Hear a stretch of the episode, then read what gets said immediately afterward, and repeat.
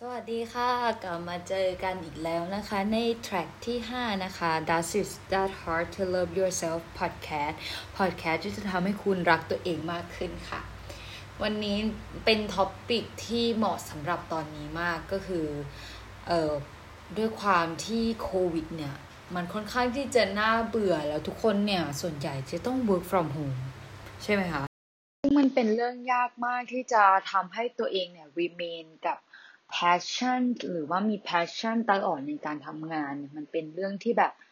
เออ เราอยู่แต่บ้านอยู่ในบ้านไม่ได้ไปเจอเพื่อนไม่ได้ไปเจอใครอย่างเงี้ยมันรู้สึกหดหู่เนาะดังนั้นเนี่ย passion น่ะ มันก็เลยจะหายไปในช่วงโควิด โดยเราก็เป็นเหมือนกัน เราก็เลยวันนี้เราอยากที่จะพูดถึงเรื่องท็อปปิกว่าทำอย่างไรเมื่อหมด passion กับการทำงาน หลาย ๆ ครั้งเนี่ยที่เราอาจจะรู้สึกว่าบางทีเราต้องการแพชชั่นในการทำงาน หรือการขับเคลื่อนชีวิตของเราเนี่ยแล้วคือช่วงโควิดอะมันทำให้ความ productive ของเรามันลดลงกันแทบทุกคน ทีนั้นเราต้องเข้าใจก่อนว่าคำว่า passion เนี่ยคืออะไร passion น่ะคือความหลงไหลหรือแรงผลักดันจากภายในให้เราทำบางอย่าง เพื่อให้สิ่งที่เราต้องการหรือแบบเราปรารถนาอย่างที่ทฤษฎีของอ่ามาสโลว์นะคะ เขาได้บอกไว้ว่าการเรียนรู้เนี่ยหรือมีแรงการทำงานมันจะต้องมาจากแรงจูงใจภายในของเรา ถ้าหลักหากเราขาด passion หรือว่าภาวะหมดไฟนี้ไปเนี่ย จะทำให้เรารู้สึกว่าไม่อยากทำงาน ทีนี้หมด passion ในการทำงานทำไงดี เป็นคำถามยอดฮิตของทั้งมนุษย์เงินเดือนนิสิตนักศึกษาหรือว่านักเรียนในปัจจุบันเนี้ยหมด passion ในการเรียน มันเบื่อที่จะต้องนั่งทำงานไปวันๆทำแบบทำแบบไปงานๆแต่นั่งคิดว่าจะทำไงให้ passion กลับมา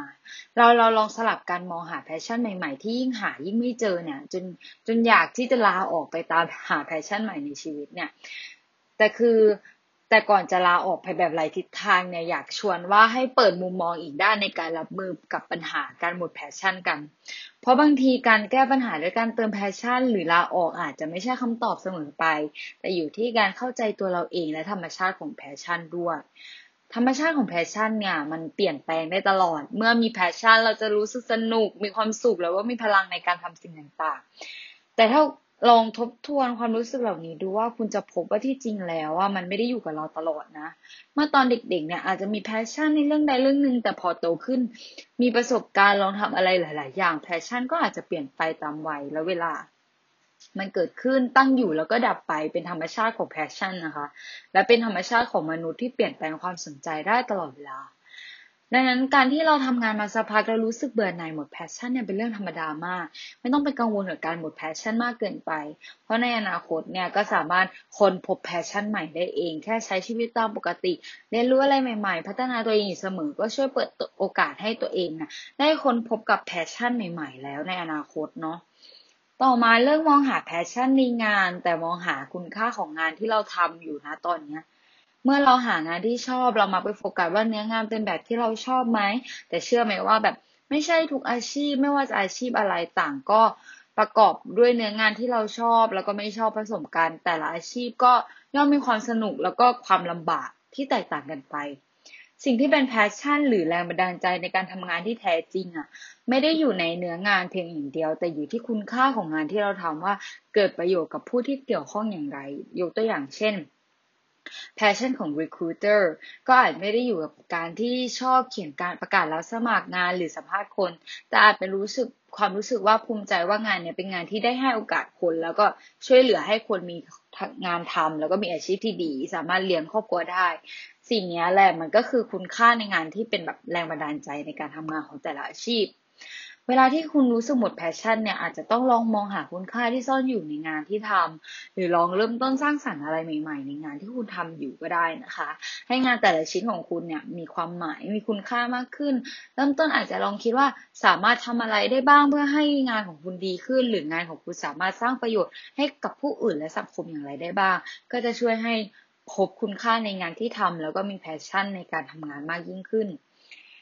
อย่างคนที่ได้ทำงานที่ตรงกับ passion และความถนัดของตัวเองเนี่ยก็ถือเป็นความโชคดีมาก แต่ก็มีคนอีกมากมายนะที่ไม่ได้ทำตามที่ตัวเองชอบแทนดังนั้นแทนที่จะมานั่งจมอยู่กับความรู้สึกเซ็งหรือเสียดายสู้เอาเวลาว่างเนี่ยจากการทำงานมาทำตาม passion ให้ชีวิตเรามีความสุขจะดีกว่า หลายคนมองมักพบว่า passion ของตัวเราเนี่ยมักอยู่ในรูปแบบงานอดิเรก บางคนชอบตีกอล์ฟตีแบดทำอาหารปลูกต้นไม้แต่งรถดังนั้นการทำเลือกทำอาชีพที่ถนัด แล้วนำเงินที่ได้มาสนอง passion ก็เป็นอีกทางเรื่องหนึ่งที่ไม่เลวเลยนะคะ ไม่จำเป็นว่าเราจะต้องนำเอา passion เนี่ยมาประกอบเป็นอาชีพเสมอไป ไม่แน่ว่าการปล่อยให้ passion เป็นงานอดิเรกทำอาจจะทำให้คุณมีความสุขมากกว่า การนำงานอดิเรกมาเป็นอาชีพก็ได้ เออเพราะการทำเป็นอาชีพเนี่ย มักมีรายละเอียดปลีกย่อยของงานที่ทำให้รู้สึกว่าหมด passion ได้เหมือนกันนะคะและที่สำคัญ passion เนี่ยเป็นคนละเรื่องกับทักษะและความรู้ความสามารถ ดังนั้นหากวันนี้คุณเจองานที่แบบตรงกับความถนัดแล้วก็เอาดีด้านนี้ให้เต็มที่ แล้วก็เอางานอดิเรกมาเป็น passion ไว้หย่อนใจสร้าง balance ให้กับชีวิตก็ได้ค่ะ ต่อมาหลายสิ่งในชีวิตที่สำคัญกว่า passion ความจริงข้อหนึ่งของการทำงานคือ เราไม่ได้ทำงานเพื่อ passion อย่างเดียว แต่เราทำเพื่อความจำเป็นในชีวิต ไม่ว่าจะเป็นการเลี้ยงดูตัวเองจุนเจือครอบครัวหรือการทำเพื่อสังคมอะสิ่งเหล่านี้มันจะทำให้มองว่าปัญหาเรื่อง passion อะมันไม่ใช่เรื่องใหญ่นักลองมองว่ามันเป็นสิ่งที่เราต้องทำยอมรับความจริงว่ามีความจำเป็นอีกหลายอย่างในชีวิตที่สำคัญกว่า passion มันก็จะช่วยให้คุณสามารถไปต่อได้ แต่หากการ ไม่ได้ทำตาม passion มันทำให้คุณเป็นทุกข์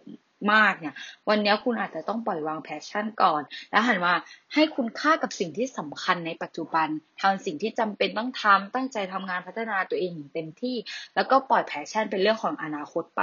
ในวันที่คุณมีความพร้อมมากเพียงพอที่จะทำในสิ่งที่คุณรัก หรือว่าหลงไหลได้อย่างสบายใจ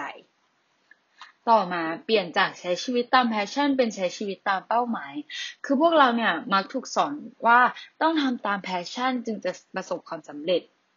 แต่ก็มีอีกแนวคิดหนึ่งที่ว่าไม่ได้มองว่า passion เนี่ยเป็นส่วนสำคัญขนาดนั้น เพราะการจะประสบความสำเร็จในอาชีพเนี่ยยังต้องใช้ปัจจัยอีกมากมาย คือมีเพียง passion อย่างเดียวมันยากที่จะประสบความสำเร็จได้ เพราะว่า passion ที่จริงแล้วก็คือเป็นเพียงความสนใจ ที่สามารถเปลี่ยนแปลงหรือหมดลงได้ในใน ตลอดเวลา ซึ่งมันไม่แน่นอน แม้ว่าที่คุณเปลี่ยนงานแล้ว คุณก็อาจหมด passion ได้ใหม่อีกอยู่ดี ดังนั้นหากเราใช้ชีวิตตาม passion ที่เปลี่ยนแปลงได้ง่ายเนี้ย คงยากที่จะถึงจุดหมายหรือประสบความสำเร็จในหน้าที่การงาน สิ่งสำคัญคือการมีเป้าหมายอาชีพที่ชัดเจน และเป้าหมายนั้นก็จะเป็นสิ่งยึดเหนี่ยวให้คุณมี passion ในการทำงานจนสำเร็จ ตามที่ตั้งใจไว้เหมือนคำกล่าวอย่างนี้ที่ว่า don't follow your passion but always bring it with you ได้ว่าคืออย่าไปทำตาม passion ของเรามาก แต่ว่านำ passion เนี้ยติดตัวกับเราไปตลอด มันไม่จำเป็นที่ว่าเราจะต้องทำงานนั้นเนี่ย หรือว่าไปทำอะไรตาม passion เราตลอด เพราะว่าอย่างที่เขาบอกอะค่ะ passion มันคือสามารถเกิดขึ้นแล้วก็ดับไปตามเวลาคือตามช่วงวัยเราอาจจะเปลี่ยนได้ตลอด ดังนั้นนะเขาก็เลยให้แนวคิดที่ว่าอย่าไปตามมันมาก คือเราเลือกในสิ่งที่เราถนัดหรือต้องการที่จะทำเนี่ยไว้เป็นอันดับแรก แล้วนำ passion เนี่ยมาติดไว้ข้างๆตัวคุณ เมื่อไหร่ที่รู้สึกว่าอยากจะทำค่อยที่จะทำไม่ใช่ว่าไปทำตาม passion ตลอดอย่างตัวเราอย่างเงี้ยค่ะ เราก็เคยรู้สึกว่าอยากทำตาม passion ของตัวเราเอง มันบางทีมันมันเปลี่ยนได้ตลอดจริงๆนะบางทีบางวันเราชอบแต่งหน้าแล้วอยากอุ้ยอยากทำคลิปแต่งหน้าอยากเรียนแต่งหน้าจังเลย อยากที่จะออกจากมหาลัยไปเรียนแต่งหน้าแบบจริงจังแต่ว่า เอ่อพอพอความรู้สึกระดับหนึ่งเราก็รู้สึกว่าแบบมันก็ไม่ได้มากขนาดนั้น เราก็รู้สึกว่าเรายังชอบเรียนครูภาษาอังกฤษอยู่ เราก็เลยรู้สึกว่า เออ passion เนี่ยมันมันสามารถหมดหมดไปได้ตลอดเวลาดังนั้น เราก็เลยเชื่อวลีนี้ที่ว่า don't follow your passion but always bring it with you คือเราสามารถ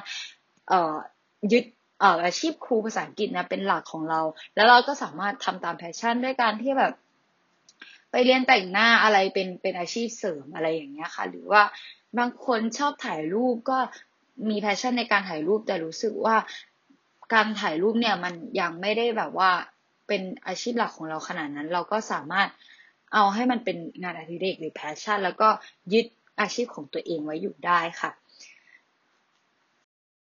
ก็อยากลองให้ทุกคนนะคะ อย่าไปยึดติดกับคำว่า passion หรือว่าต้องมี passion ตลอดเวลาคือคนเราอะมันอาจจะมีวันที่เหนื่อย แล้วก็วันที่มี passion อยากมีไฟขึ้นมาทำมันเป็นปกติธรรมดาของทุกคน ถ้าทุกคนมันไป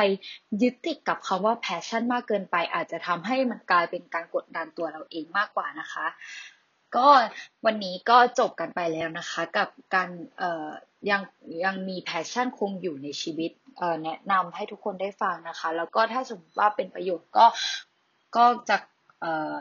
อยากให้สิ่งที่เราพูดนะคะ เป็นประโยชน์กับทุกคนที่ได้ฟังนะคะ ว่าเมื่อไหร่ที่ทุกคนรู้สึกหมด passion ก็อย่าไปกดดันกับตัวเองมากค่ะ ขอบคุณค่ะ